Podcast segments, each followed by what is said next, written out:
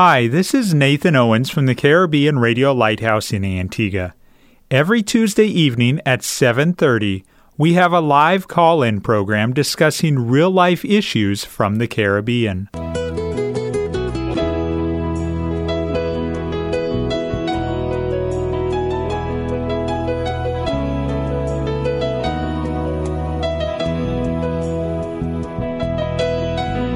Sanctify them through thy truth. Thy word is truth.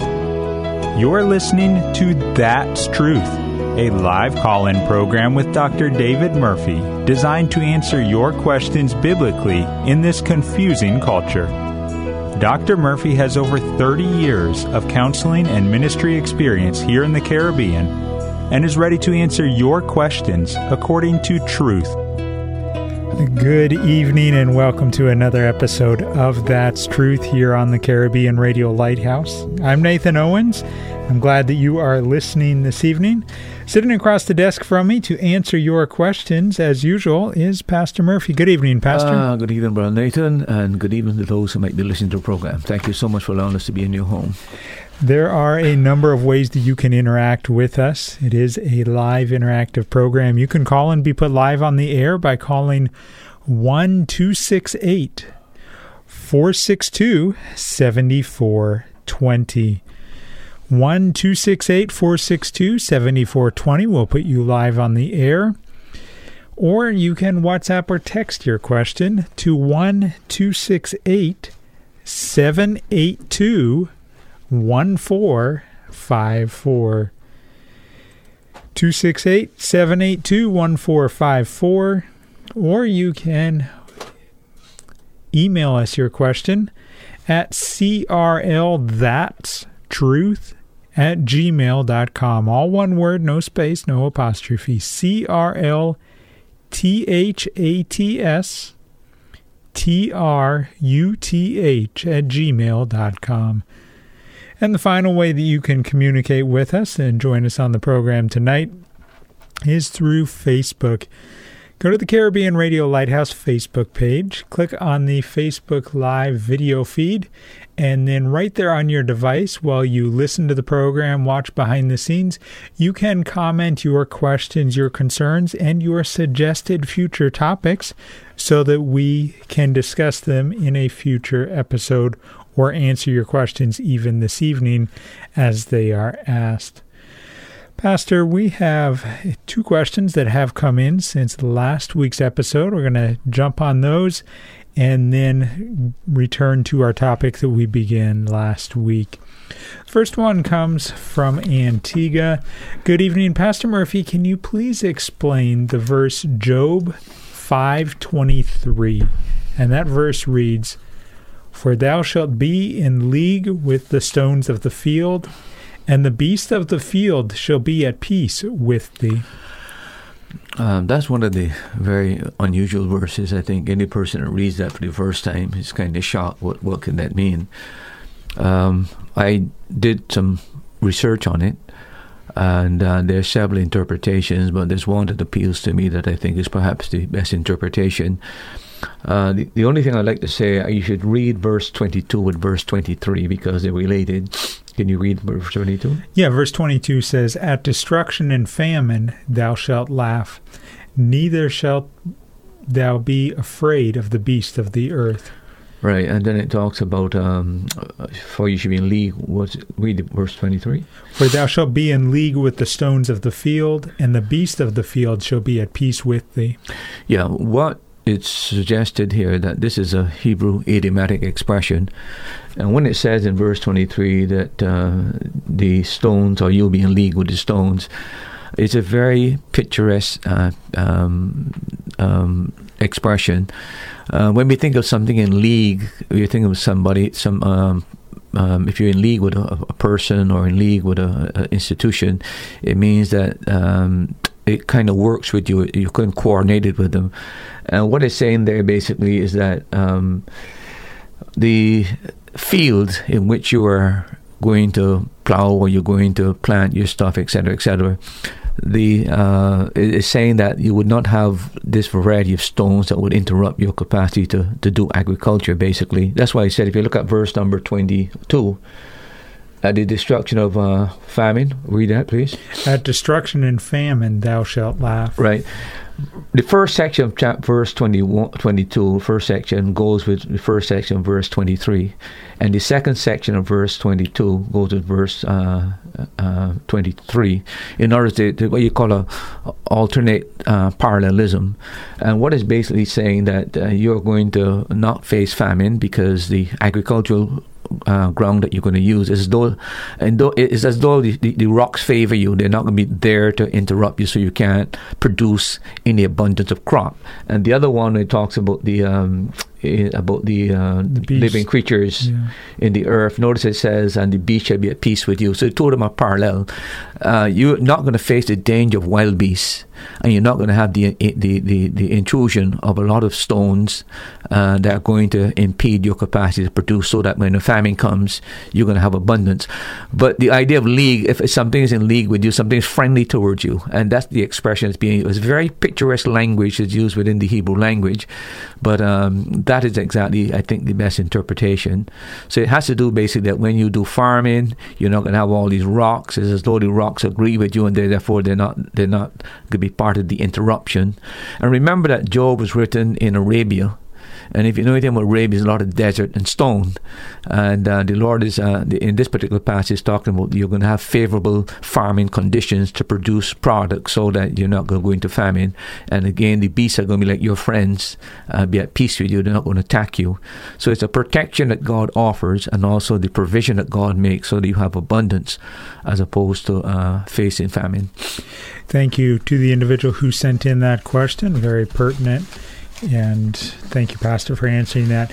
Pastor, we have a individual from Antigua who has called and asked me to pass along this question to you. He was in the hospital and he saw a heavenly figure, thinking it to be Jesus or Mary. Is it possible for him to literally see a heavenly figure?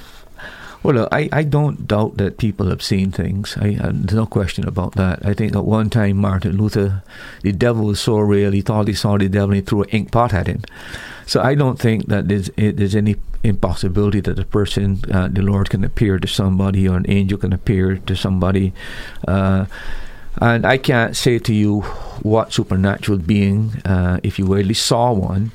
Uh, all I would say to uh, Mr. Yeah, Codrington. Mr. Codrington is that. Uh, you know, you're very regular calling into the program, and I've emphasized this, uh, and I like to say this. I think you're searching for truth. I think if you uh, would show as much uh, interest in Christ as opposed to keep mentioning Mary all the time, every conversation you have on the thing is Mary. I think that's a, a real problem that you have. As a matter of fact, could I ask you to do one study for me?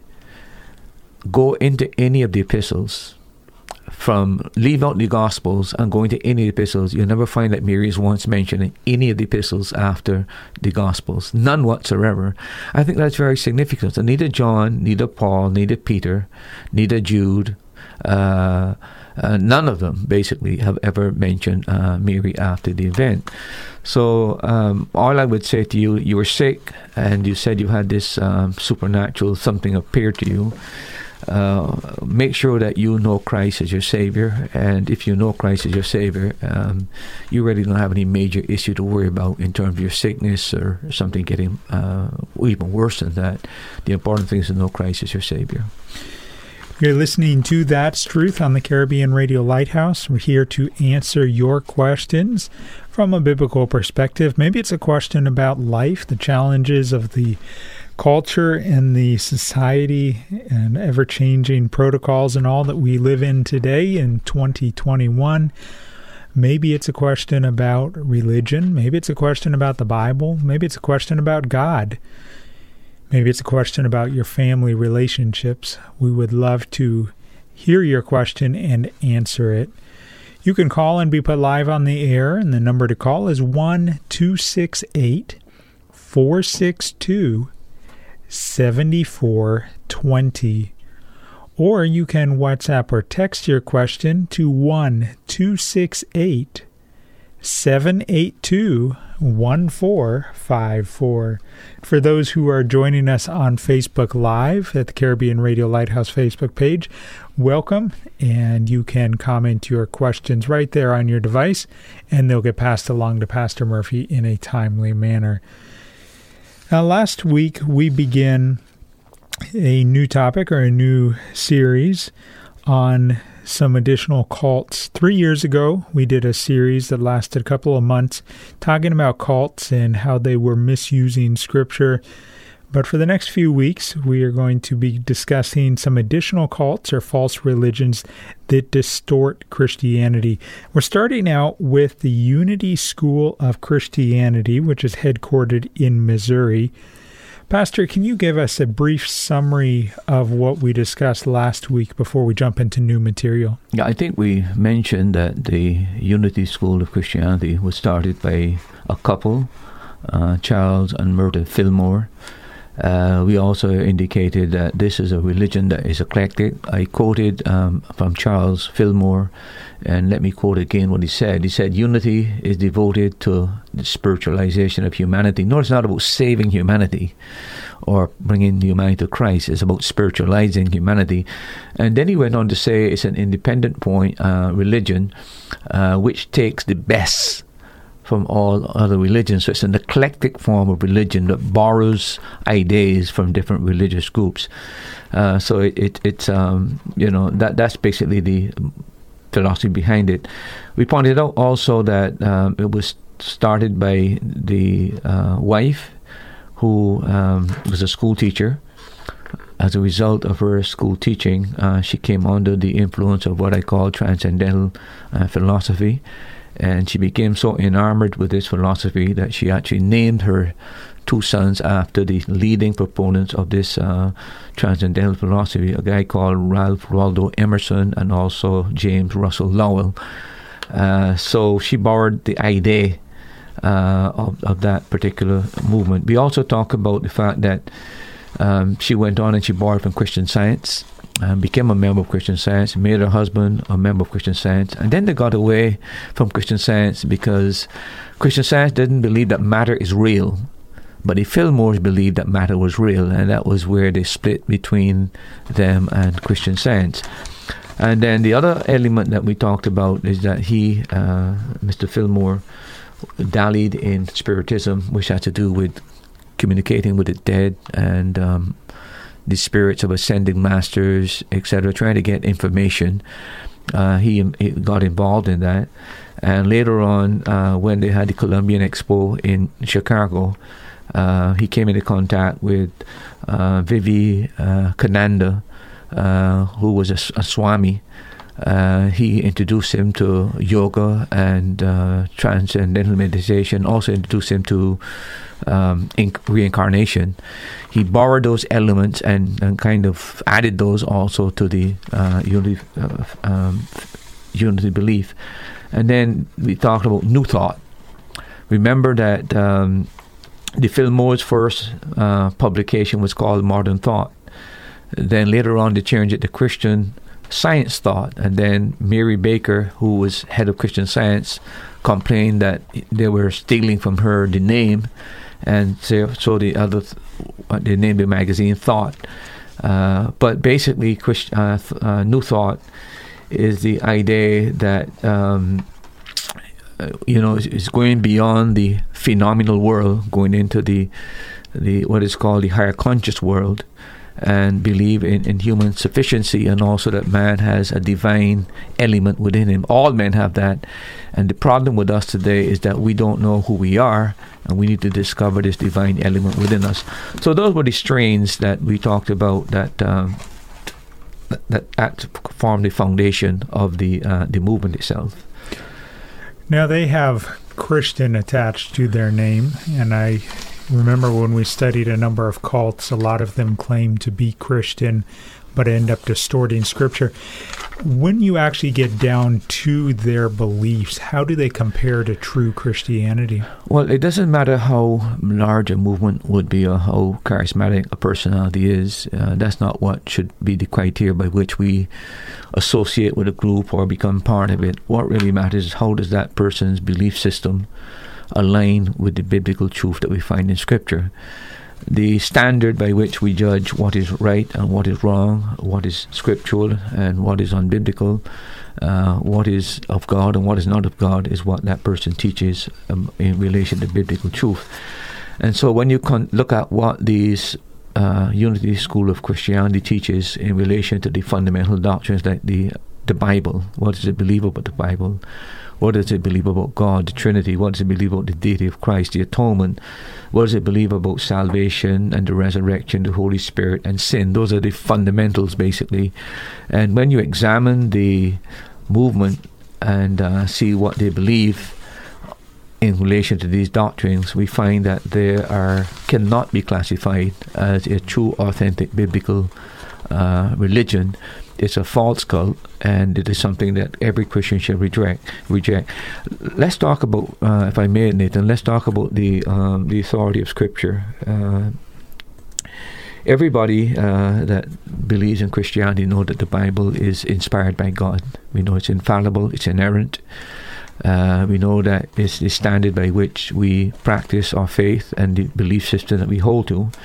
When you look at how Unity School of Christianity views the Bible, uh, it is clear that they do not take um, this same biblical view uh, that is presented in the scriptures. For example, um, they uh, devalue the authority of the scripture, and the reason why they do that is because they put the Bible on par with other uh, groups. They don't think that the Bible is something exclusive and uh, something that is uh, uh, inspired above other writings. They believe that in other uh, writings there are truths as well that are on par with Christianity, and therefore the Bible is just one of those other books, uh, scriptural books.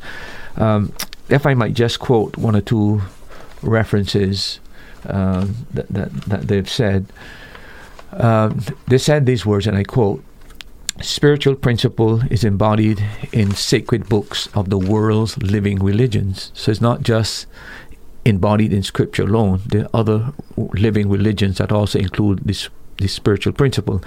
And I want to quote again. He said, Other scriptures such as Zend Avesta, the Upanishads, uh, the teaching of Buddha, the Quran, and the writings of Confucius contain expressions of eminent spiritual truth so they're not making any distinction between the Bible and these other um, false writings.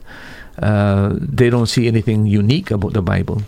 Uh, the Bible is just on par with these other um, scriptures from these other different religions. So whether it be the Hindu religion the Tao religion, or whether it be Confucius or Buddha, um, as far as they're concerned, uh, those other writings also contain scripture that is of equal value uh, as the Bible itself. So that is a devaluation of the scriptures. The second thing is that they downgrade the importance of um, scripture in a, in the believer's life. Uh, I don't want to want to quote here. Scripture may be satisfactory authority for those who are not themselves in direct contact with the Lord. So there's a higher plane of Christianity that a believer can reach that he is in com- com- direct contact with God, and the believer who uses the Bible to be in contact with God is an inferior believer. Wow! So you don't need the Bible really, and if you do have use the Bible, it means that you haven't come to the second level, which is direct without going through the Scriptures. So they're trying to know God outside the Bible itself, outside biblical truth. And uh, so they are put in a two tier type of Christianity one where a believer needs the Bible, but one where a person goes beyond the Bible and has a, a higher um, consciousness where they're direct contact with God. The other thing is, I, I mentioned that they, they, start the word, and they do that because if you were to read some of the interpretation that they give to Scripture, um, they allegorize the Bible and they uh, spiritualize the Bible Uh, and they have a flawed hermeneutic so that when they interpret the Bible, they always come to a false uh, interpretation because the method that is used um, does not take into consideration the grammar, the historical background, the geographical background, the social background, the cultural background. It doesn't take uh, in consideration of those, those, type of matters. What matters to them is to spiritualize the scripture, and uh, that leads to false interpretation. So, the, the, the, the way they treat the Bible is contrary to how uh, a believer would treat the Bible. Uh, we we know God through His Word, uh, and we become sanctified through the Word. Uh, that's what the Bible says. Now you're clean through the word which is spoken unto you. We're not going to go through what the Bible can do in our lives. But clearly, uh, when you have a movement that does not believe in the Bible as a means of getting to know God, and when it uh, puts the Bible on par with other uh, religious books and religious writings, um, it is clear that these people are not authentic Christians, and uh, believers should not participate or be part of this kind of a movement. Pastor, to put the Bible on par with other so called holy books, is that not a contradiction of logic? Because the Bible claims to be exclusive and the claims in Scripture exclude those other religions. So how can someone combine those? Well, again, you've got to go back, to, especially with this kind of a, a person. You've got a person who was into transcendental thought then they went into Christian Science. Remember uh, Mary Baker Eddy? Okay. She combined what she called mind science with scripture. So a lot of the ideas that you find in, in unity are borrowed from Christian Science. So that's why they try to mingle uh, the Eddy Baker that wrote the um, Christian Science uh, text, basically.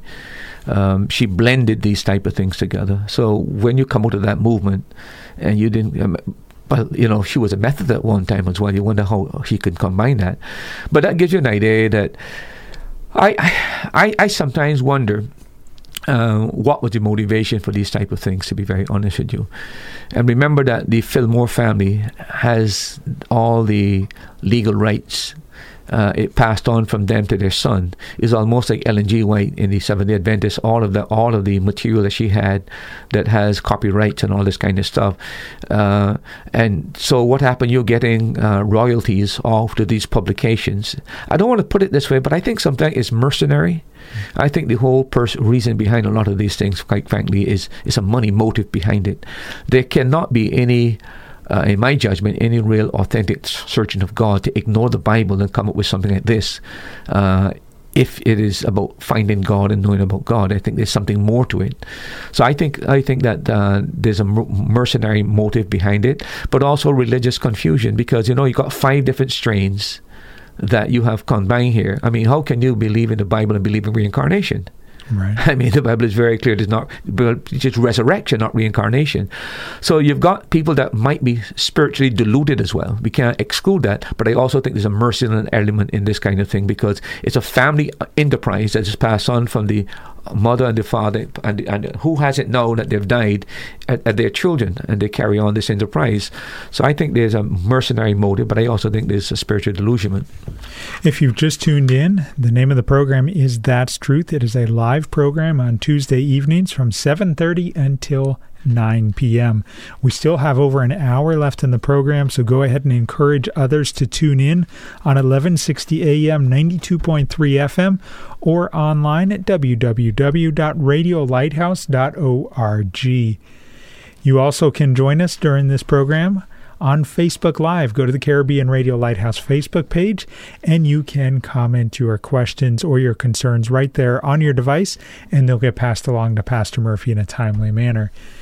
If you have a question and you would like to ask it by calling live on the air, the phone line is open, available, and awaiting your call. And the number to call is 1 268 462 7420. If you'd rather not speak live on the air, but you still have a question and you want to send it in, you can send it in via WhatsApp or text message 1 268 782 54. I'll give you that WhatsApp number again 268 782 1454. If it's a question that you don't want in any way traced back to you, just make a comment in at the beginning or the end of the question, and we will not even state where it, the question is coming from. We won't even say whether it's coming from the Caribbean. We've received questions from Australia, from Europe, I believe even from part of Russia at one time. No matter where you're listening to the program, welcome, and we are honored that you have taken time out of your Tuesday evening to join us here on the program. We're talking about the Unity Church and specifically comparing their beliefs to different key doctrinal uh, Christian beliefs. Pastor, you were talking about Scripture. Anything else you want to mention before you move on? Uh, I think I think I probably said enough about that. Um, I think any person who is a believer listening to the program and is aware that a person puts Christianity and put the biblical doctrines on par with Zen uh, teaching or with um, the Vedas or the Upanishads or Confucius or Buddha would recognize that this is a false religion outright. Um, there's no question about that. What about the uh, doctrine or the beliefs of God? Yeah. Well, you know, we again, if you're off on the scriptures, you're obviously going to be off on other biblical doctrines as well. And it's not surprising that when it comes to the concept of God, Trinity does not believe in a personal God. They believe that God is an impersonal principle. They also believe in a pantheistic God, that uh, God is everything and everything is God. And they also believe in Father Mother God, which is a very funny uh, expression. And uh, by the way, there's a group here in, in Antigua now that is promoting um, um, that religion that God is a father and a mother. Uh, it's a new new um, missionaries here. Hmm. Uh, Brother Robert was telling me about them. I'm going to investigate it. I haven't had a chance to look at it, but I'm surprised it will send people all the way from the states to come here to teach us that is a father mother God. I mean, this is we're coming to a point of religious craziness, and how how in the world that you can believe that that's a unique teaching, a unique doctrine that needs to be uh, somehow uh, propagated onto the end of the world. But this is their mission uh, to give this concept of God.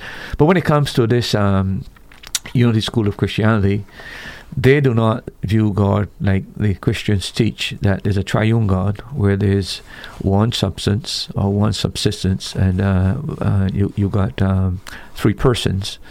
Uh, that's the biblical doctrine. Uh, what they teach, and I want to quote so that nobody m- misunderstands what I'm saying. I want to just quote what they teach on this matter uh, when it comes to, uh, God. I'm going to quote here from um, the Metaphysical Di- Bible Dictionary that is published by Unity School of Christianity. Uh, they said the Father is principle, the Son is that principle revealed in the creative plan. The Holy Spirit is the executive power of both the Father and the Son carrying out the plan. So notice that they are, the, the Father is a principle, the Son is a principle, the Holy Spirit is the power, basically. These are impersonal forces, these are not uh, personal beings. You will find also that when you when I quote some other quotations, they uh, contradict themselves. At one time, they're going to call a personal God and a personal Father, but another time he's a principle. And that's the confusion when you try to mingle um, um, mind sciences with the Bible. You, you, you, you get confused, and sometimes you even write things that are to- totally confusing. Uh, let me give you another quote uh, from them uh, God is not a person having life, intelligence, love, power. God is that invisible, intangible, but very real something we call life. God is perfect love and infinite power. Uh, God is the total of these, the total of all good, whether manifested or unmanifested. No, that is totally confusion. But notice what it said that God is that uh, very real something uh, we call life. They can't define God, uh, and they're using a lot of nebulous terms. And again, that is part of the confusion when you mix in Christianity, Bible with these mind sciences. Uh, let me give you another quotation at the end of that quote you read, they said whether manifested or not manifested. I mean, that's just an open slate of, yeah, we're, we're, we're not sure what God is. Yeah, that that's it's, it's you know it's. Let me give you another one. Drop from your mind the belief that God is in any way separated from you, that He uh, occupies a form or space outside of you. This is where the pantheism comes in now. See, that because God is this uh, impersonal principle you also are part of that impersonal principle. You don't know it yet, and your whole purpose in life is to find how you could connect with this impersonal principle. Your problem uh, and my problem is not that we, we, we our, our sinful problem is that we're ignorant and we have to be enlightened that we have later on we have this quite Christ consciousness in us that we need to discover. Uh, so the whole idea here really is that uh, God is in you and God is in everything, and you must not distinguish between um, what is out there and what is within you. It's just that you don't know that. You need to discover that. Uh, let me give you another uh, quotation here, if I may. To the individual's consciousness, God takes on personality, but as the creative underlying cause of all things, He is a principle, impersonal, as expressed in each individual. Get this part. He becomes personal to you, to that one, a personal, loving, all forgiving father, mother. Now, that says absolutely nothing. but this is a realm of confusion that you find when you come to these kind of cults. They're trying to maintain some element of Christianity, but they're trying to merge this uh, mind science, and all they end up with is talking a lot of poppycock, a lot of nonsense, etc. Uh, and if um, nonsense is any indication of uh, learning this, well, this would be something that is learning, but to me, it is total nonsense and total foolishness, and I don't know why people would ever embrace a religion like this with this kind of nonsense being said. But it's attractive. Uh, when I was living in um, All Saints Road and we had the the uh, cable television, the slick advertising that Unity would display on some of those things was just amazing. And I, I didn't I couldn't figure out why in the world would people be attracted to a movement like that. But today they've got 1.5 million people who follow this this kind of teaching. Uh, so their concept of the Bible is to devalue the Bible. The concept of God is total confusion. And let me read one of the uh, uh, quotation here. All that any soul can ever need or desire is the infinite Father principle, uh, the great reservoir of unexpressed good. Notice that I did the great Father principle. They're trying to combine, com- combine Christianity, Father, with New Science principle. So they combine the two of them. But when you ask yourself, what does that mean? Yeah. Nobody knows what that means, right? So you need now to get there, this special group to give you what how to interpret that. To us, reading that, that is saying nothing that is worth really understanding or even comprehending. Uh, so when you look at all of that, they have a nebulous, distorted view on who God is, and that is contrary to what the Bible tells us. We have a triune God of one substance, three persons uh, in that uh, in, in, in, that Godhead, and this God is personal. Uh, he hears, he sees, he knows, he feels, he wills and he says, "I am that I am."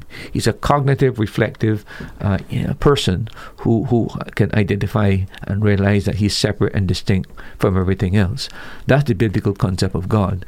But um, these people quite clearly are confused about this doctrine. And when you're confused about the doctrine of the Bible and the doctrine of God, uh, Christians should stay away from this kind of teaching and this kind of movement that idea of the father mother God, I'm sure that it is attractive in the day and age that we live. Uh, woke ideas of making sure that uh, no one is sexist, no one is saying that God is a man or a woman. Uh, it's whatever you want. It falls in line with the feminist agenda, quite frankly. Yeah. And I think you know that there are some Bibles being translated now that are neutering the Bible. Yeah that you don't speak of he or she, you speak of you know something else.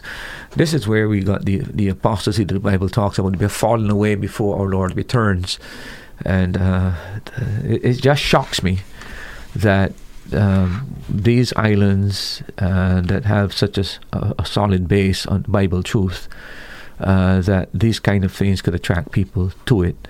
Uh, it just tells me that we were just holding on to the Bible. They didn't have any real meaning and uh, and I, I, think that's a tragedy that we've gone away from biblical truth, and therefore we're falling to everything that comes that seems attractive and new, and um, it's leading us further and further away from the truth. Pastor, we have a WhatsApp message that has come in. Good night. Please enlighten me on Hebrews nine twenty seven. Okay. Are the verses the concept of the rapture? And let me read uh, Hebrews nine twenty seven. And as it is appointed unto men once to die, but after this the judgment. Well, read the verse before. Okay, verse 26 says, For then must he often have suffered since the foundation of the world.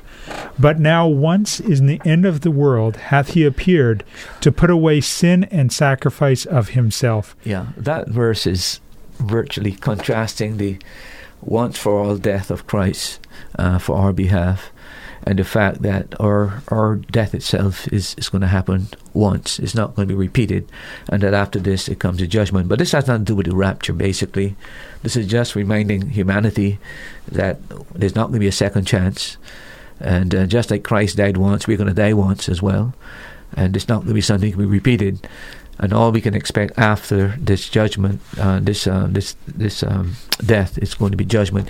That is where it disproves the doctrine of reincarnation, for example, which tells you that when a man dies, he comes back in another form. Uh, you cannot believe in the resurrection in the Bible and, and, embrace reincarnation. Anyone that embraces reincarnation is a person who denies Scripture. Uh, but that has nothing to do with the rapture. There is talking about after we die, we are certainly going to be faced judgment. Now, let me just say this. Um, it is very, very clear when you look into the scriptures, there are many uh, judgments that are going to come.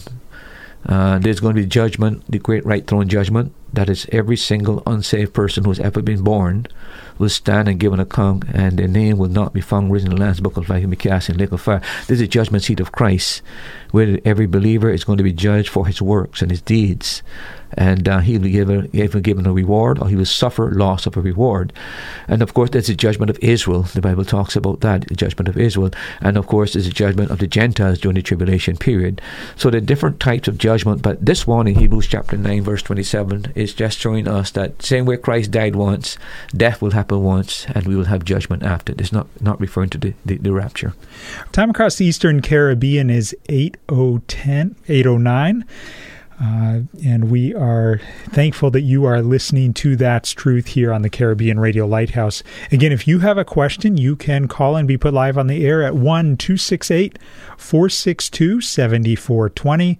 If you'd rather send a WhatsApp or text message, you can contact us or send us a WhatsApp or text to 1 268 782 1454. If you are on Facebook, you can go to the Caribbean Radio Lighthouse Facebook page, click on the Facebook Live video feed, and you can comment your question right there on your device, and it'll get passed along to Pastor Murphy in a timely manner.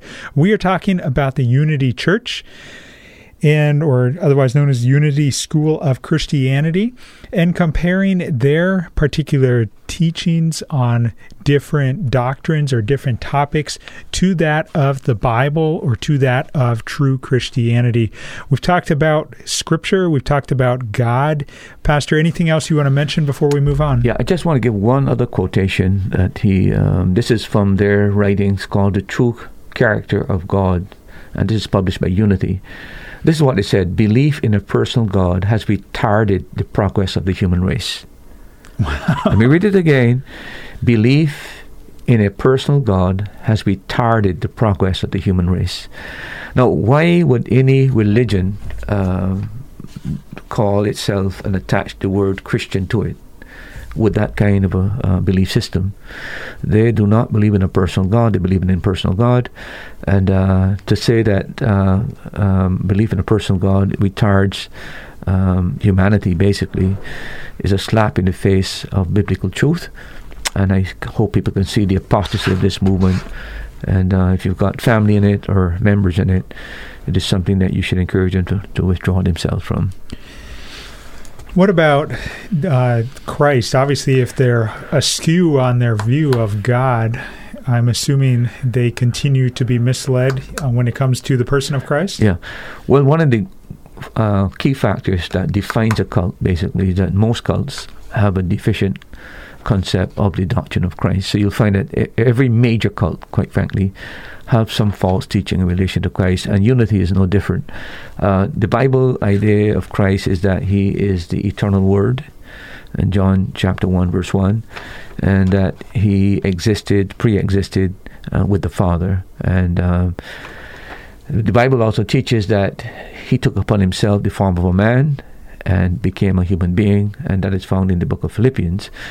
Unity, uh, like all the other mind sciences, uh, including New Thought and Christian Science and, and uh, the others as well, they divide and separate between Jesus and Christ. They say that Jesus was a perfect man, indwelt by what is called Christ consciousness. Uh, a consciousness that's present in every single one of us as human beings, but which we need to cultivate and develop. Now, this is this is quite frankly, this is like this is Gnostic teaching that the man Jesus and the Christ came upon Jesus. Uh, that's Gnostic teaching, and this is basically what what I say to you that there's nothing new under the sky when it comes to these doctrines. Uh, they're very, very ancient in their teaching. And when they're presented in, in, in, modern times, people think that they're new, but they're not new. But this is uh, really drawing a distinction between Jesus and Christ. Let me just quote a few verses, a uh, few um, words from their book itself, the Unity Metaphysical Bible Dictionary published in Unity. They said Christ is the only begotten Son of God with one complete idea of the perfect man and divine mind. So here is what he's saying that Christ is a combination of the perfect man but also divine mind, which is the, the consciousness. This is what Christ was. They said Christ, or, or perfect man idea, existed eternally in the divine mind, uh, is the true spirit and the higher self of every individual. So they're saying that Christ is not eternal, a separate person from the Father, but he, the concept of Christ was in God's mind from eternity. So Christ is eternal not as a person, but eternal as a concept in God's mind. That same concept of Christ is placed in your mind. And what you have to do is to develop to come to that understanding. The same consciousness Christ had, you have as well. What made Christ a perfect man is that he came to this awareness and this understanding that being a man, he could become perfect by developing this Christ consciousness. So he, he developed it. So your job right now is yours, and my job is to become like Christ and develop this Christ consciousness, and we become like him. So you've got this false teaching again. And um, again, as I pointed out to you, it's not something new. It goes back to Gnosticism, where they separated between Jesus. The Gnostic thought that uh, Jesus Christ did not die on the cross.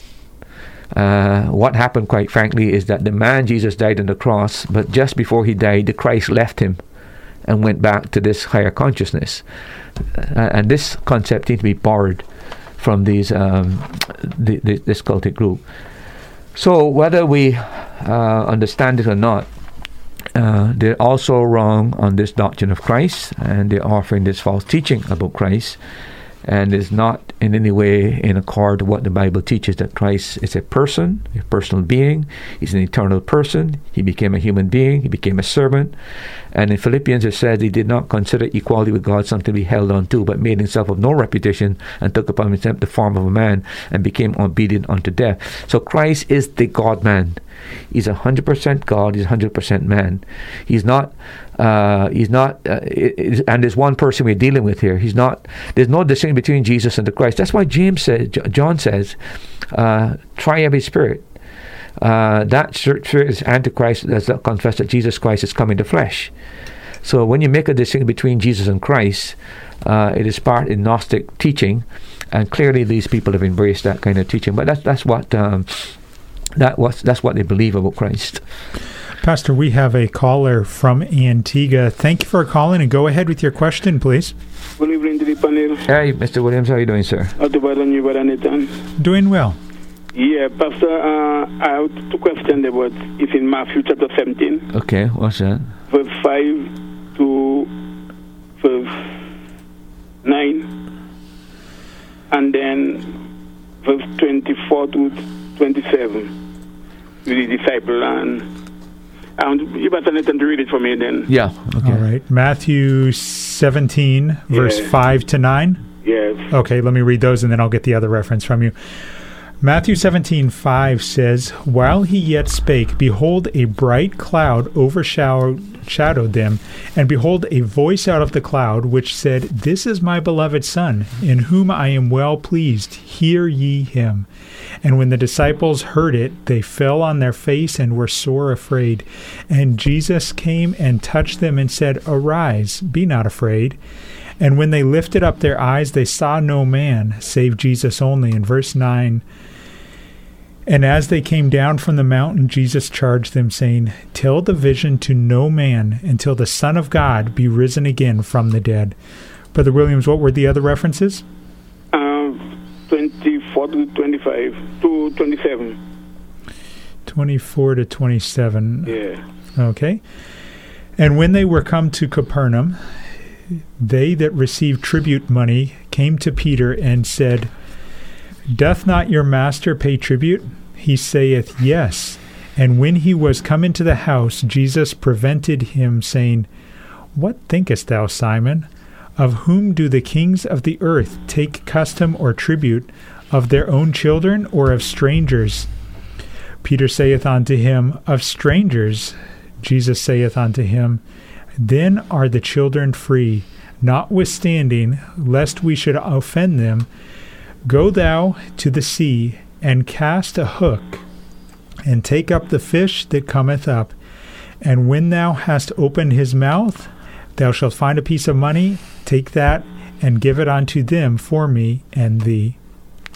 I'm not too sure what specific um, you need to know about this particular passage. The, the, last one there, very quickly, basically is the idea of rendering to Caesar the things of Caesar and the things of God to things of God. And uh, this is where a believer is uh, to pay taxes. Now, because the land of Israel belonged, it belonged to the Lord. It, it was given to, to Israel, basically. And they were sons of the land, so they shouldn't really have to pay the taxes but because they're now under the, the Roman law and uh, Roman rule, rather than offend the Gentile authorities, uh, he says, you know, take this money and just go and pay the taxes, basically. I think it's encouraging people to recognize that um, within our society, even though we are Christians, we have certain, we might feel we have certain rights uh, that belong to us. Uh, sometimes, so as not to offend, uh, we should do the proper thing. And clearly, um, we should pay taxes. Well, uh, uh, we'll continue. Sure. Uh, where did that thing come in when the hook with the fish? Where, what reference is that? Uh, okay, 17, uh, 27, he says to go cast a hook. Yeah. Is is that the reference you were looking for? Yes, and and and the another one with when the disciple Peter and John and I, I went up with Jesus Christ and they see Moses and Elijah. Did they did Jesus did discuss that with them that they with Elisha would be appearing on the mountain together with them with him? I did hear that question. Who did what? He, he, he, he discussed it with, with the disciples before they, they went up on the mountain because how Peter them could have known is Elisha and Moses that appeared. there. Well, you've got to look at the parallel passage. There, there, I think there are three different parallel passages that deal with the same thing, the Mount of Transfiguration. What is, what is very clear that uh, the Lord went up into the mountain and he was transfigured before them, and we're told that uh, his the light went through it as though it did, did, sun. Quite frankly, it was his uh, his glory that was shining through to him and uh, and that is when the father spoke and said, "No, this is my beloved son. Hear them." But you had Moses and you had Elijah discussing the matter of our Lord's decease, the death of our Lord. Uh, so I'm not too sure exactly what specifically you want to know about that. I mean, uh, well, what I wanted to know is that as when Peter and um, Peter say. As we build three tabernacles, one for Moses, one for Jesus, and one for Elijah. Yeah. Did he discuss about Elijah and Moses before, the so that Peter and them could have recognized Moses and Elisha? Well, we're not given the details, but clearly they recognize who they were. Um, whether or not uh, what conversation went on between them before this particular event, I don't know. But uh, it is very clear the disciples understood that this was uh, Moses and it was Elijah. Uh, the thing here is that they felt so comfortable with this scene that they wanted to build a tabernacle or build tents to remain up there. And our, and our Lord said, You know, this is my beloved son, here he is. In other words, Moses and Elijah are not on par with my son. What you have to do is to focus on my son. Moses brought the law, Elijah represented the prophets. But here is my final word to humankind, which is my son. So don't put Moses and Elijah on the same par uh, with my son Hear, my son. Uh, hear what he has to say. So he's moving the focus away from Moses and Elijah. I, I suppose that if you saw Moses and Elijah and I saw them and we could, were able to recognize them, I suppose that there's something special about these two people. And we could dote after them. But our Lord is, uh, Father is saying, listen, you know, your focus need to be on the Christ, my, my Son, my final voice to humanity. And uh, they're just there to discuss the matter about his death, etc. So don't focus on them, you focus on me, uh, focus on my Son.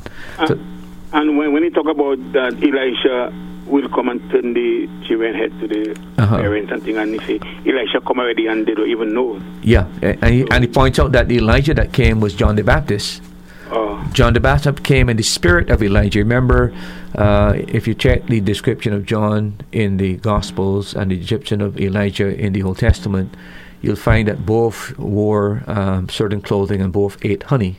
yeah. And uh, so, by the way, the reincarnationists say that uh, Elijah was reincarnated in John the Baptist. But our Lord t- t- doesn't point that out. He's saying, you know, the Elijah that I promised you would come uh, is John the Baptist. He is come in the spirit of Elijah, uh, one crying in the wilderness, preaching the word. So, um, I don't know if that helps. And what was the other one? Matthew chapter 17? What- yeah, all of that is same here. Matthew chapter 17 is the Uh, one with the fish business. Uh, oh, okay, What- okay. With the hook. And, Yeah, yeah. Well, again, that shows you that Christ is divine. I mean, how would you know if you were not, if you were not deity, if you were not God? How would you know what fish should be there? How would you know? And when did the fish get the coin in his mouth? At the same time, you had to be completely omniscient. You had to know everything. That you could say to him, "Go a particular place. You'll find the fish. Open his mouth. You'll get this coin. Take this coin. Pay it to the taxes." That shows you the deity of Christ manifesting uh, his deity. okay. All right. That makes sense. Yeah. All right, and thank you. And yes, thank you, and say hi to your wife as well. God Yes. bless. Okay, then. God bless. Good night. Thank you very much for the call, Brother Williams. We appreciate it. And thank you for encouraging others to tune into That's Truth here on the Caribbean Radio Lighthouse. Time across the Eastern Caribbean is 824. And we are talking about the Unity School of Christianity and comparing their teachings and their beliefs to that of true Christianity. Yeah. The other thing, uh, Nathan, because I mentioned before that Christ uh, is divided into Jesus, the man, and this higher consciousness, the Christ consciousness that came upon uh, that uh, Jesus had, and he developed it to its fullness. This is why Fillmore can make a statement like this, and I want to read uh, what he wrote on Christian healing by Charles Fillmore. He said these words The difference between Jesus and us is not one of inherent spiritual capacity, but in difference of uh, demonstration of it. Jesus was potentially perfect, and he expressed that perfection. We are potentially perfect, and we have not yet expressed it. So, the man Jesus was able to develop his spirituality to the point where he got this full Christ consciousness in him. We have the same Christ consciousness in us, but we have not developed it to the same level that Christ did. So, he's putting, in, he's not making a distinction between Jesus and us, quite frankly. And the same thing Jesus has accomplished, we can accomplish too. But we need to develop this, this, this con- that's why he can make those kind of statements. For example, he himself made these words, uh, said these words about himself. He says, I am the only begotten Son, dwelling in the bosom of the Father. He said that on page 28 of his book on uh, Christian healing. He also went on and said, I am the Christ of God, page 29. I am one with the Almighty, uh, page 29. My perfection is now established uh, in my divinity, in my divine mind, page 82. Now, those are the most blasphemous statements that I can ever comprehend. But here is a man espousing a form of religion, a form of Christianity, and virtually uh, demeaning the deity of Christ and himself elevating himself to that level that he can speak in the same terms as God spoke of his son. If that isn't blasphemy, I don't know what is. And that's why I say if there's any person that you would know, I don't know there's any school of unity here in Antigua. I know that we had one in Barbados, and I don't know if there are any others in the Caribbean. But it is a growing movement, and it is something that we need to be aware of. And if you have friends overseas, a lot of Caribbean people have people in America, in, in England, etc. Um, if you're aware that they're involved in this this uh, Unity School of Christianity, you need to make them a, a, aware of what these people teach and get them out of this particular cult is a very dangerous cult that has serious repercussions.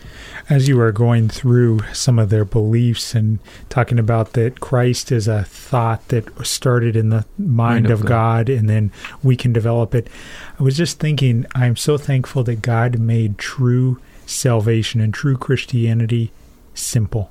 Yeah. Simple that a child can understand. I was getting lost and confused and even frustrated trying to follow yeah. as you were reading some of those quotes. Yeah. What is true Christianity? Look, true, true Christianity is uh, truth about Christ and truth about our own condition. Uh, the Bible teaches very clearly that God made man, man fell, and because of man's fall, man inherited sinful nature. And the Bible says that God reached out to save man and sent his son, the Lord Jesus Christ, to die on the cross. Christ paid the price for us on the cross. And what God asks of all of us today is very simple. We understand that we are sinful before God. We need forgiveness and pardon. Therefore, we need to repent of our sins. And we need to put our faith and trust in Christ and what Christ did on the cross. Uh, saving faith is faith that has Christ as its object uh, you, you know, a lot of people say, "Well, do, do I have enough faith?" It's not the amount of faith you've got is what you put your faith in that saves you. That's the important thing. You know, the Bible talks little faith, much faith, big faith, basically. But if you had the faith of a little mustard seed, he said he'll move the mountain. And it only takes a little bit of faith to, to, to save a person, but it is what you put your faith in.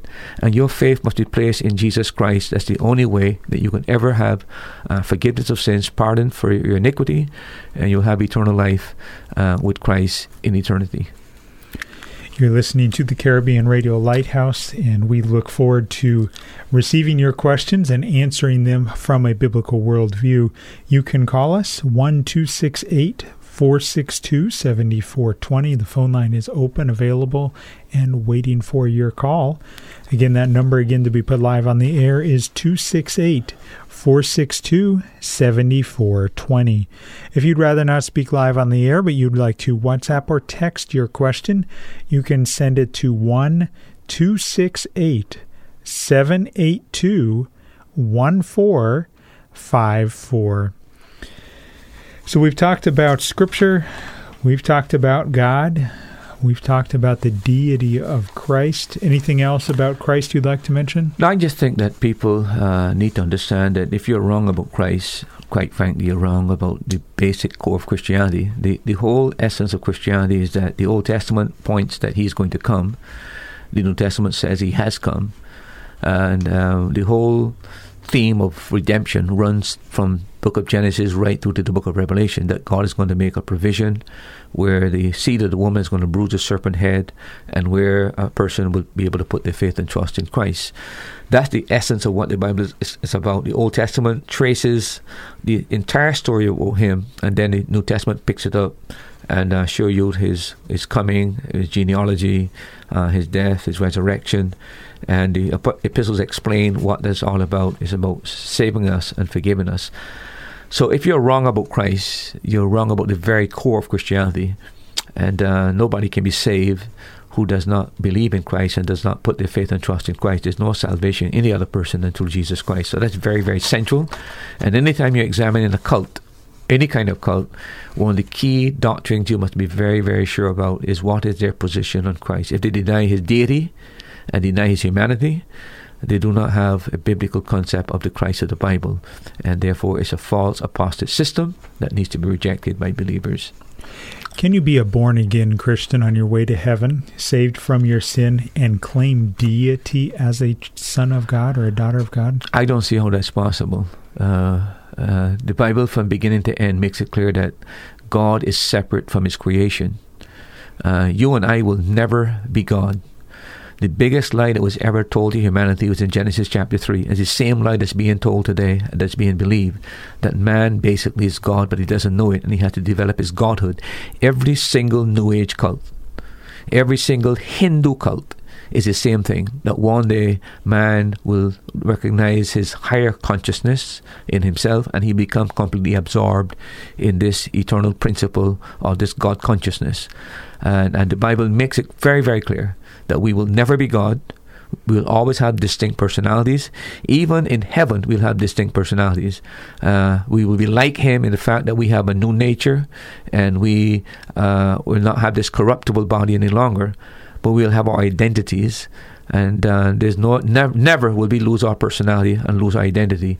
Uh, that's why we're going to have resurrection, and that's why all these other cults are now embracing reincarnation because there's no judgment in the future. You go through this karma, karma, karma until you reach perfection, and then you absorb into this God consciousness. You just disappear completely. Your individuality is gone.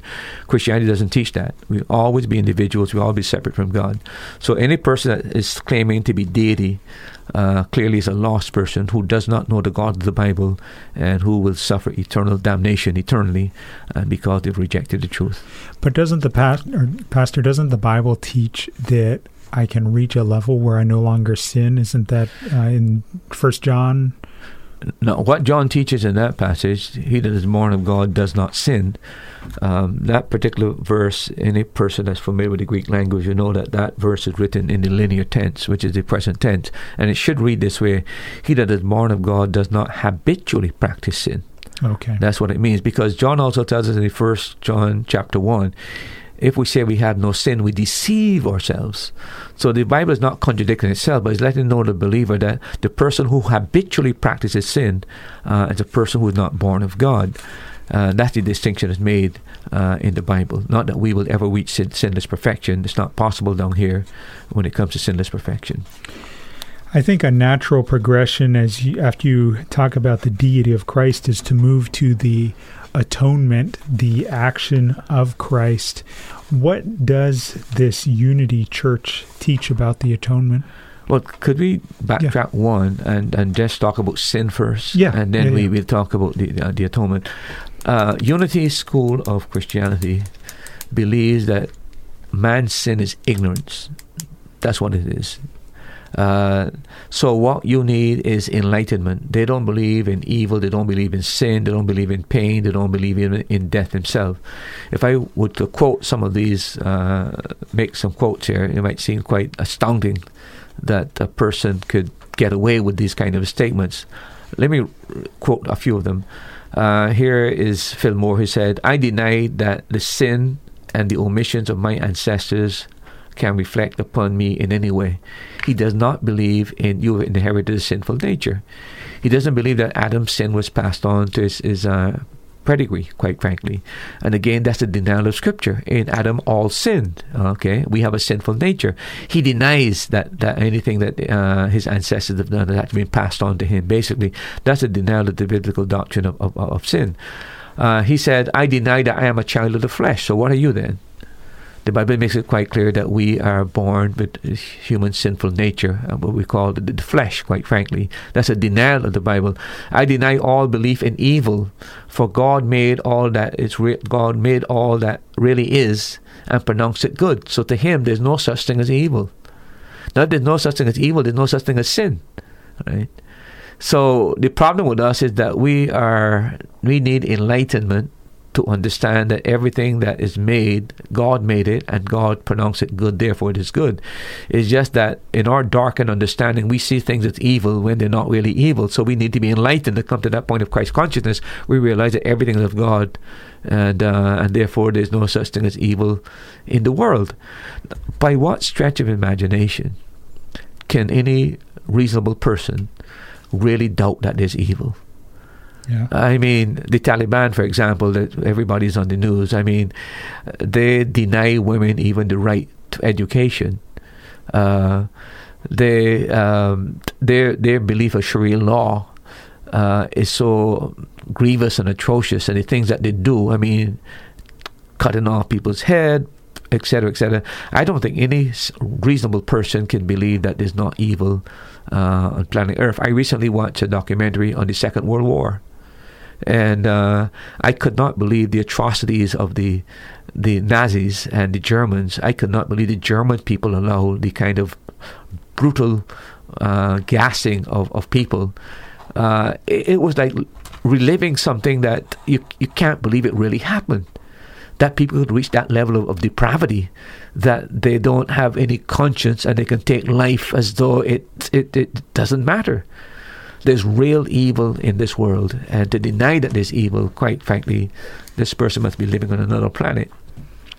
He also said, I deny that I have inherited disease, sickness, ignorance, or any mental uh, limitation whatsoever. Now, here's it. Is he still alive? he's dead. He's dead. He's dead. That's like uh, the lady um, uh, Mary Baker Eddy that uh, formed Christian Science as well. She said there's no such thing as death. But where is she today? Mm. The worms have eaten her for food. This is just a delusion, quite frankly, but it's a mind science, to be very honest with you, that's added to Scripture. And uh, how people reach to this level of, uh, in my judgment, um, ignorance and blindness, moral, spiritual, mental blindness, is a great um, wonder to me that you can reach that stage. I can't conceive myself coming to this level of ignorance and uh, really believing it and teaching it as well. But again, we must never underestimate the capacity of human beings to become deluded and uh, in their teachings and their doctrines and their understanding because there's such a thing as spiritual blindness. You remember what the Bible says in 2 Corinthians chapter 4? The God of this world have blinded the minds of them that believe not, lest the light of the glorious gospel of Christ shine and that they should believe. See, that gives you an idea of how powerful the devil is, that he can blind people to the extent where they can believe uh, even that death doesn't exist and evil doesn't exist. Uh, it's, a, it's an astounding statement to make. I can read some others uh, as well. Uh, he went on to say, Therefore, no such deception as belief in evil can darken my clear understanding of truth. Don't get that. Listen, to this one. Therefore, no such deception as belief in evil can darken my understanding of truth. He's got it backwards. He, has got it backward, correct. Exactly backward. Then he went on to say, uh, he said, pain, sickness, poverty, old age, and death are not real, and they have no power over me. There's nothing in all the universe for me to fear. Lessons in Truth, written uh, by Unity School of Christianity. Uh, this is contrary to Scripture. The Bible teaches very clearly that there's something called sin. Because there's sin, this is a world that is full of evil. Because there's a world of evil, God has sent His Son to redeem this world, to offer pardon and forgiveness. And that is why we have law and we have policemen and we have um, judges uh, to restrain the power of evil even in a country and etc. So that's why we, if we didn't have these, if there was no sin, there was no evil, we would need policemen, we need law courts. All I'm saying uh, at this point in time, I'm just quoting exactly what these uh, maniacal people believe, uh, but yet it has the attraction where you have 1.5 million people who've embraced it. How can you explain that? The only explanation is such a thing as spiritual blindness. And uh, the older I get, the more I can understand that this is something quite real, not something imaginary that people can embrace doctrines and teachings that are so contrary to the Bible and yet go on glibly as though they are following the truth. The devil has blinded the minds of them that believe not, and he has enough power to do that as well. So, if I have a family member or a friend that is involved in this cult, what is the best way to open their eyes? I realize that I can't open their eyes spiritually, but how should I go about addressing the issue? Well, my, my, my suggestion would be to get the person into some kind of a study with you, a Bible study or something. Uh, you're going to have to establish ultimate authority.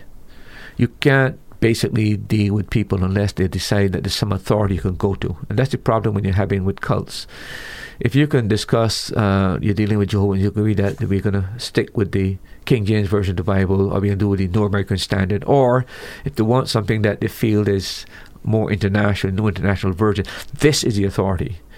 And let's look at these doctrines and see what the Bible says, etc.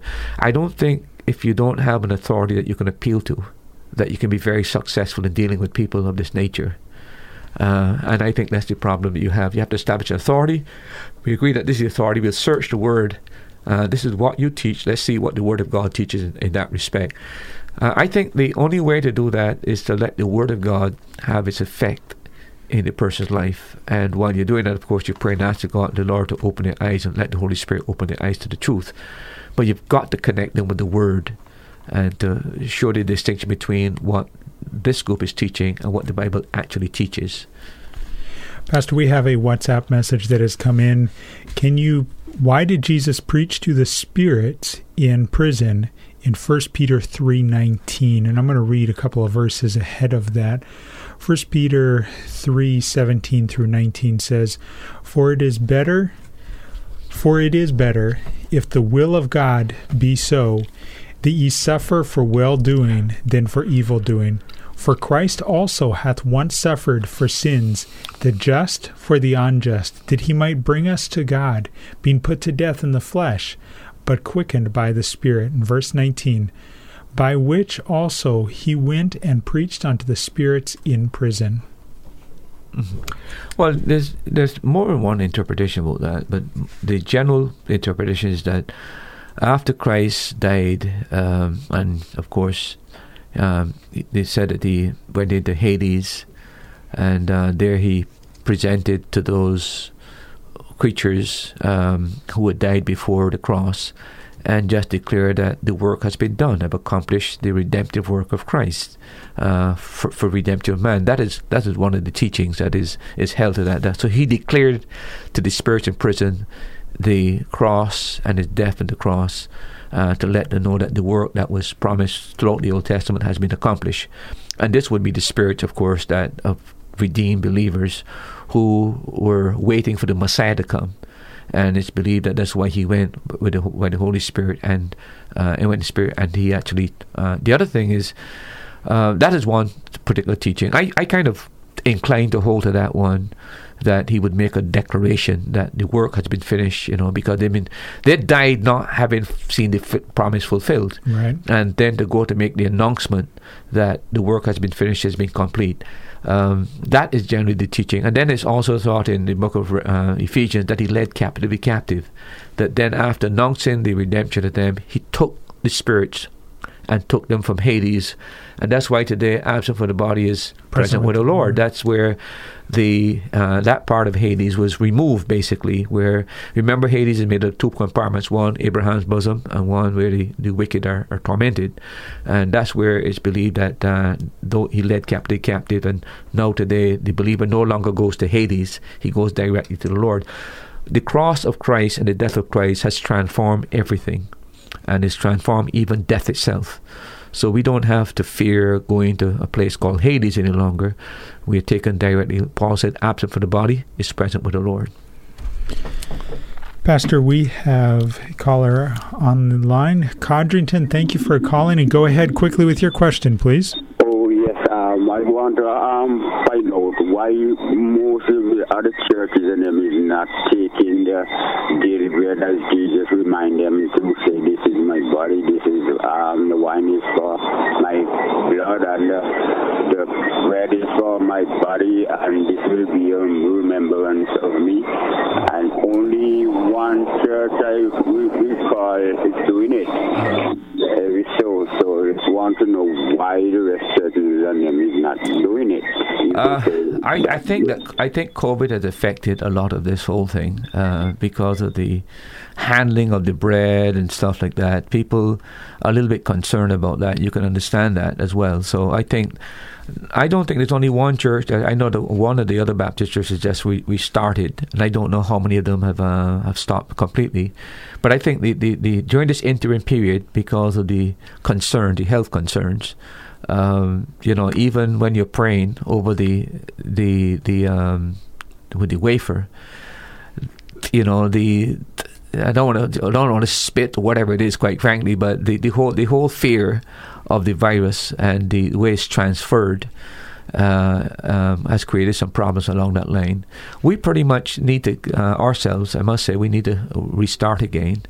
But that was the main reason why people stopped at this point in time out of concern of health concerns. Remember that uh, in Scripture, it doesn't tell you how frequently you must observe the Lord's Supper. It just said that, you know, when you do it, you must do it in a certain reverential way. Some people do it every week, some people do it every once a month, uh, others do it, uh, the disciples did it every day in the book of Acts. And I don't have any church today that does it every single day. Uh, so, but that's the main reason, Mr. Codrington, and uh, it is out of concern for this this virus thing and, and uh, people being very, very hygienic about these matters. That was the main concern. Thank you very much for your call, Codrington. We appreciate it. We have about 13 minutes left in this particular episode of That's Truth, and we are comparing the Unity Church's doctrines or teachings on different topics to that of Scripture and to that of true Christianity. Pastor, uh, you ready to discuss the atonement? Yeah, I think we could delve off, move off into that. All right. Uh, we have talked about Scripture. We talked about God. We talked about the deity of Christ. We've talked about sin. Now we're going to talk about the atonement and what they believe and how it compares to Scripture. Well, we know the biblical doctrine of the atonement, quite frankly, is about Christ paying the ultimate price of his death for the cross. And by that atonement, he satisfied God and make salvation available to people. We know that God's righteousness was offended, God's holiness was offended, and that had to be appeased. And Christ's death on the cross and paying the price, not to Satan, but paying the Christ to God because of the offense of God. That has now made uh, salvation available to us when we put our faith and trust in Christ. So the atonement has to do with the blood of Christ, shed blood, and that it is a, a covering or satisfaction that meets all the demands of God so that God can now pardon us and uh, offer us free salvation. The uh, Unity School of Christianity, uh, if they're wrong on sin, they're wrong on Christ, uh, it's obviously they're going to be wrong on atonement as well. Uh, they don't see any part where Christ shedding his blood has anything to do with atonement. Uh, let me quote one or two references directly from their mouth so that there's no misunderstanding of what they believe. Uh, here is what Unity teaches, uh, page 5, in one of the books. The atonement is the union of man with God the Father in Christ. Stated in terms of mind, we should say that the atonement is the one at one or agreement or, or, or reconciliation of man's mind with the mind of God through the super consciousness of, the, of, of through the super consciousness of Christ of Christ's mind. Now, what uh, what that means, quite frankly, basically, uh, the atonement for them is that when your mind uh, you reach this higher consciousness of your mind where you have this Christ consciousness, you now mesh with the mind of God. So you are now what called uh, the word atonement. They call it at one. You, you, so you got now the meeting of minds because you've reached this Christ consciousness mind, and that mind now meets with God consciousness mind. So that now they've got the meeting of minds. It has nothing to do with sin. It has nothing to do with forgiveness and pardon. It has nothing to do with shed blood of Christ. As far as they're concerned, it's just a mental one uh, coming together of the mind of the person with God. Let me give you another quotation here. We have thought that we are to be saved by Jesus making personal petitions and sacrifices for us. But now we see that we are to be saved by using the creative principle that He developed in Himself and that He is ever ready to cooperate with us in developing in ourselves by observing the laws as He observed them. That is arrogant. yeah, it is. It is. It is uh, what we would call total apostasy. Again, notice the whole argument here is that it's not the sacrifice of Christ but Christ was able to develop this creative principle in himself, so he reached this God consciousness, this Christ consciousness in himself. Now he's working with us to reach that same Christ consciousness. So when we reach that level with him, we have now had what is called at one with God. That's what the word atonement is mean means. So this is this is a teaching that is is uh, so ridiculous that it's not worth. Um, if it wasn't that it would damn people, it would not even be worth mentioning because this concept of atonement is bogus uh, as far as the Bible is concerned. It has nothing to do with Christ's death, nothing about sin, nothing about God's righteousness and God's holiness, nothing about appeasing God, nothing about the covering of sin and the forgiveness of sin. Um, it is just the idea of coming to a, a, a conscious mind where you mesh with God you become one with Him in His thinking. And of course, this coming one with God now is this impersonal God. So here's the confusion again. You, you get the idea that you want to become one with God, uh, and there's something personal there, but then you've got this confusion of trying to merge these two concepts together, and you end up really with gibberish, to be very honest with you. Uh, let me give you another quote, just tell you how damning this is now. Uh, these theories of the sin offering of Jesus as are conceived uh, with the personal God idea. They carry out the pagan concept of a big God who becomes very angry with his disobedient children and can be mollified only with a human sacrifice. So, as far as they're concerned, the biblical concept that is presented of Christ dying for our sins is a pagan concept. Uh, I mean, this is the very antithesis of what Christianity is, but yet they carry the Christian name. And, uh, you know, it is incredible that they would borrow a Christian term and yet go so contrary to the biblical doctrine on this matter. So, one other quotation here. A correct understanding uh, uh, by man of God as the supreme creative mind on the laws that must be observed by both creator and creation revealed how broken law may be mended by one who is willing to make certain sacrifices. Now, all that is saying, quite frankly, all right, that if we want to achieve this higher consciousness with God, we must be able to make certain sacrifices. And that, that's what Christ did. His sacrifice was not a bloody sacrifice, but he made sacrifices to come to this point of God consciousness. Now we must now come make sacrifice to become this kind of and what that would involve is such things as meditation, yoga, basically. That's the, the way uh, that you're going to come to this higher consciousness. But you must sacrifice to do that because you got to spend time meditating, you got to spend time doing yoga. It requires time and effort. So they have made a mess uh, of this doctrine and this teaching, and there is no relationship between what the Bible teaches of atonement and what this particular school of Christianity teaches. How they get away with it is just beyond me. And I think the founders were deluded, and I think the followers are also deluded because there's no human explanation that people can embrace this kind of teaching and still be willing to retain the word Christian as part of, of their, their movement. Any closing thoughts you'd like to share on this movement? All I would like to say is I hope that. Um, I don't know how widespread it is in Antigua. I don't know how widespread it is in, in Barbados or the other Caribbean islands. I would like to say to any listener who has perhaps listened to it, I've seen it advertised myself here in Antigua on cable. And it's a very slick advertising, and uh, it seemed to be very, very appealing. It appeals to give you peace, uh, give you health. Uh, it, it's, it's just a very soothing and I could see the attraction of that with people who want to be uh, who are under stress or who just want to find something different. Basically, I can see people moving it. But before you follow for the slick advertising, uh, get hold of the scripture and uh, th- find out what they're teaching. Uh, get one of their books or get them to give you a doctrinal statement and compare their, bibli- their teaching with the biblical doctrine. And you will find it so contrary to Scripture, it will not be palatable to you. But judge judge what they're teaching by Scripture. That's the only way you'll find yourself out of this mess. And you avoid falling into falsehood and being misled, and eventually find yourself damned uh, in eternity. I have a question that has been asked of me many times, and I know there are many people who have it. Pastor, if there is only one way to God, and I know you believe that because the Bible says it, then why in the world are there so many religions? Why did God allow so many religions? Well, look, I would say this um, if I was the devil, I'll do the same thing.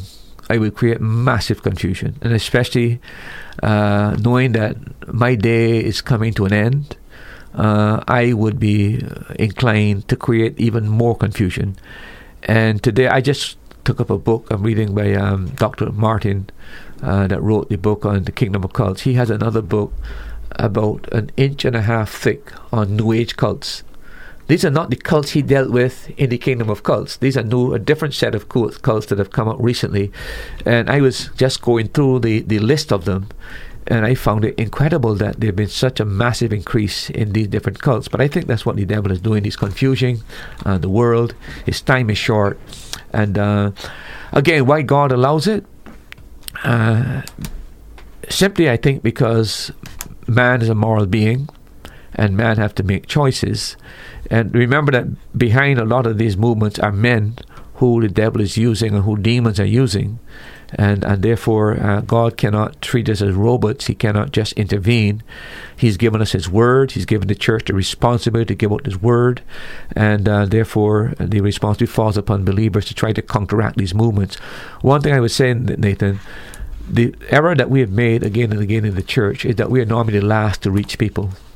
When the cults get them first and get them into their false doctrine, it becomes exceedingly hard to bring them to faith and trust in Christ. Hmm. So the cults are reaching them before we reach them.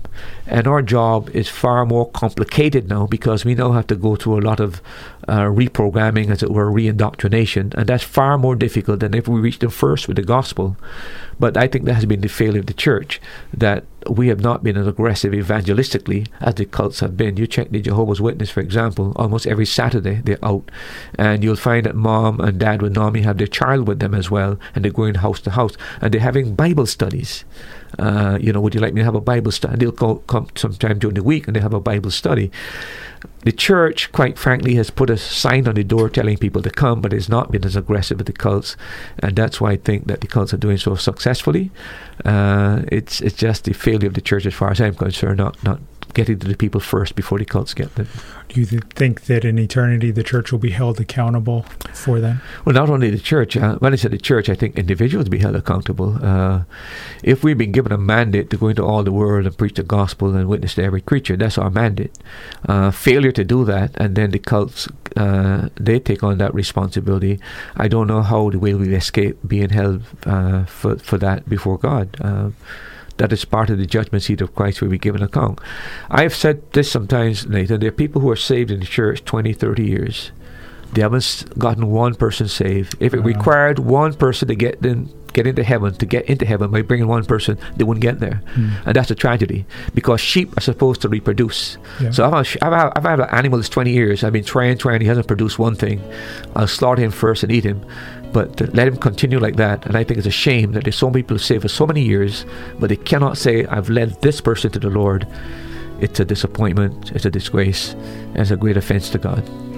Thank you for listening to That's Truth, and be sure you join us again next week for another live episode.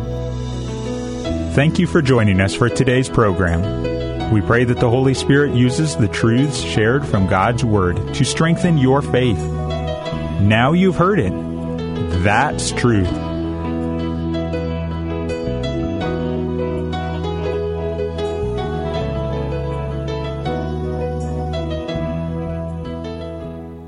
Thanks for listening. Remember, you can hear more answers to life's questions on That's Truth, Tuesday at 7:30 p.m. on the Caribbean Radio Lighthouse. If you're in Antigua, you can listen at 92.3 MHz FM if you're in the Caribbean, you can listen at 1160 kilohertz AM or listen online at www.radiolighthouse.org from anywhere in the world. Or you can subscribe to this podcast. Looking forward to having you join us next time.